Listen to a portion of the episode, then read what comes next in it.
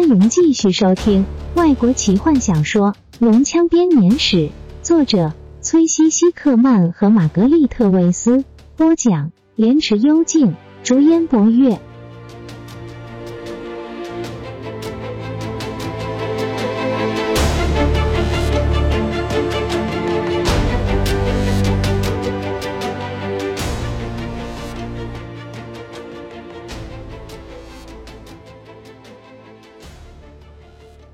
史东，他记起了那个梦，记起了疯狂劈砍他尸体的龙人鲜血淋淋的双手。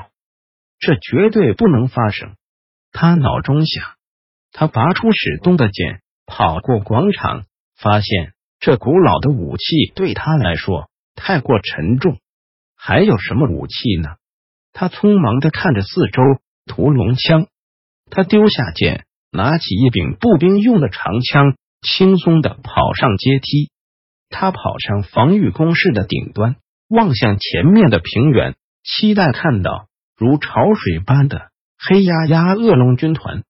但整个平原空无一物，只有几群人类不知所措的聚集着。这是怎么一回事？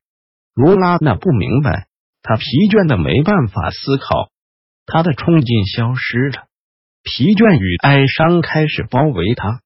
他拖着屠龙枪，慢慢的走向被鲜血染红的高墙，那里就是史东牺牲的地方。他跪在骑士身边，伸出手把他被风吹乱的头发拨开，再看看朋友的脸。认识他以来，第一次，他在史东的眼中看到了平静。罗拉娜拿起他冰冷的手，贴着自己的脸颊，睡吧。亲爱的朋友，他喃喃道：“不要让你的梦中出现恶龙。”当他把史东苍白的双手交叠在破碎的盔甲上时，他看见了雪地上有一个闪耀着的物体。他捡起一个被白雪所覆盖、看不出形状的东西。罗拉娜小心的把凝固的血和白雪拨开，那是一颗星钻。他吃惊的看着这颗宝石。在他有机会搞清楚这东西为什么出现在这里前，一道阴影扑向他。罗拉娜听见翅膀的扇动声，巨大的呼吸声，他害怕的跳起来，立刻转过身。两只蓝龙降落在罗拉娜身后的墙上，他巨大的爪子轻易捏碎石头，找到落脚的地方。那家伙的巨大翅膀扇着空气。龙骑将骑在龙的背上，在狰狞的面具之下，用严厉的眼光冷冷的看着罗拉娜。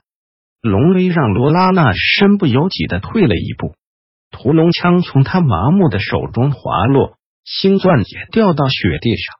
他转身试着要逃跑，却看不见自己眼前的景物。他滑了一跤，僵硬的倒在史东的身边，在令人麻木的恐惧中。他脑中只想到一件事，那个梦就像史东一样，他会死在这里。罗拉娜的眼中只看得见蓝龙飞到他头上时露出的蓝色鳞片。屠龙枪在雪地中朝着龙翻滚过去，罗拉娜的手指握住他木质的枪柄，他开始爬起来，想要把它刺进龙的脖子。一只黑色的靴子踩在屠龙枪上。差点踩到他的手。罗拉娜看着闪闪发光的黑色靴子，上面装饰着金色的花纹。他看着那双靴子踩在史东的血迹上，他深吸一口气。敢碰他的尸体，我就要你的命！罗拉娜柔声说：“你的龙也没办法救你。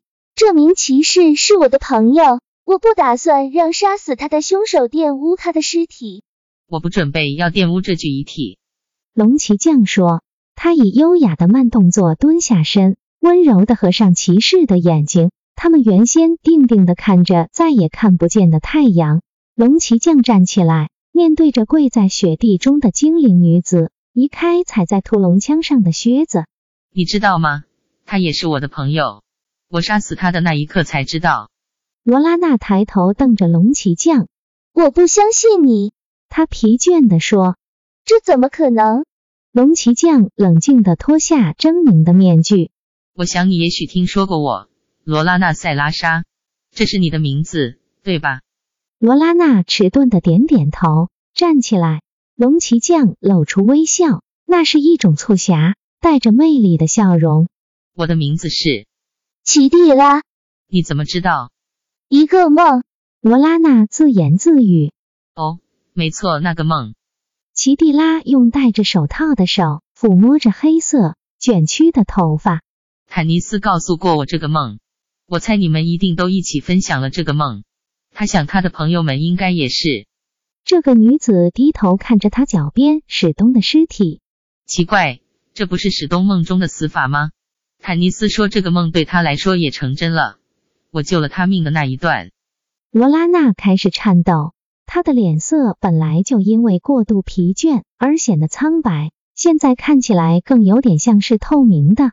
坦尼斯，你看过坦尼斯？两天以前，奇蒂拉说：“我把他留在弗罗申。”让他处理我不在的时候发生的问题。奇蒂拉冷静的话声，像是刺进史东体内的长矛，也刺穿了罗拉娜的灵魂。罗拉娜脚底下的地面开始晃动，天空和地面混杂在一起，这疼痛把他分割成两半。他在说谎。罗拉娜无助的想，虽然奇蒂拉随时可以说谎，但是他绝望的知道。现在他却没有。罗拉娜脚步踉跄的走着，差点跌倒。支撑她的只剩下那股不要在这女人面前露出弱点的好胜心。奇蒂拉并没有注意到这一点，他弯下腰，捡起屠龙枪，好奇的观察着。这就是传说中的屠龙枪？奇蒂拉问。罗拉娜强忍住悲伤，逼自己冷静的说话。是的，他回答。如果你想要知道它的威力，你可以走进塔里面去看看你手下的龙现在怎么样。奇蒂拉低头看看底下的广场，没有显示出多大的兴趣。不是这样东西引诱我的龙进入你的陷阱的。他冷静的双眼看着罗拉娜，更不是他让我的部队四散奔逃。罗拉娜再一次看着空旷的平原。是的。奇蒂拉看着罗拉娜脸上恍然大悟的神情，你们赢了，至少今天是这样。赶快庆祝你们的胜利，精灵，因为你们的胜利将是短暂的。龙骑将愤愤地玩弄着屠龙枪，拿它来瞄准罗拉娜的心脏。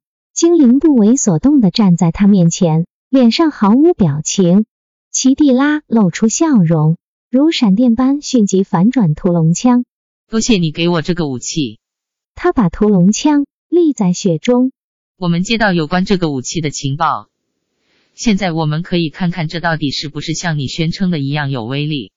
奇蒂拉对罗拉娜微微一鞠躬，接着重新戴上面具。他抓起屠龙枪，转身离开。在他走之前，他的眼光再度落在骑士的遗体上，给他一个骑士的丧礼。奇蒂拉说。我至少要花三天的时间才能重新集合好部队。我给你这些时间去为他准备一个合适的丧礼。我们会自己埋葬牺牲的人。罗拉娜骄傲地说：“不需要你的施舍。”史东的死亡，眼前的尸体，都像一盆冷水般的把罗拉娜从梦幻中拉回现实。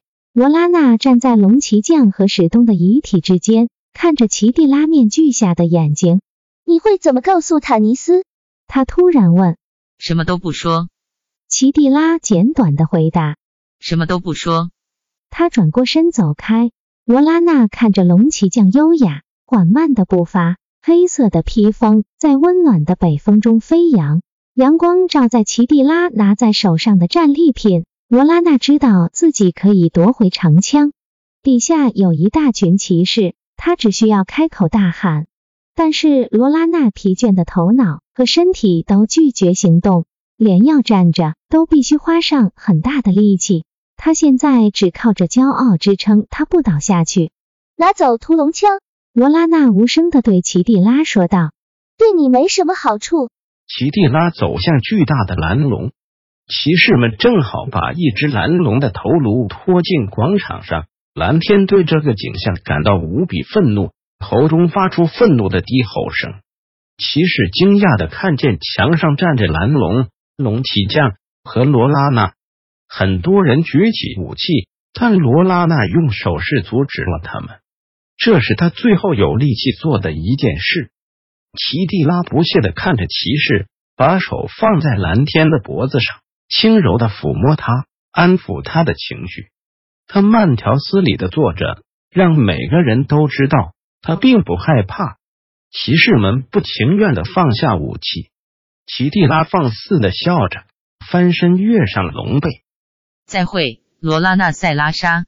他大喊。奇蒂拉将屠龙枪高举向天空，命令蓝天起飞。巨大的蓝龙张开翅膀，毫不费力的飞向蓝天。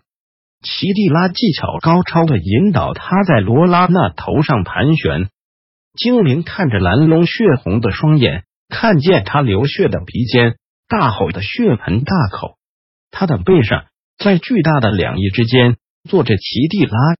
蓝色的龙鳞甲闪耀着，太阳照在他狰狞的面具上，屠龙枪的尖端反射着光芒。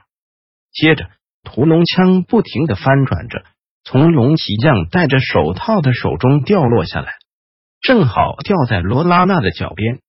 留着吧，奇蒂拉用银铃般的声音大喊：“你会需要它的。”蓝龙扇动翅膀，跟着上升的气流，向着太阳飞去。本集就为您播讲到这了，祝您愉快，期待您继续收听下一集。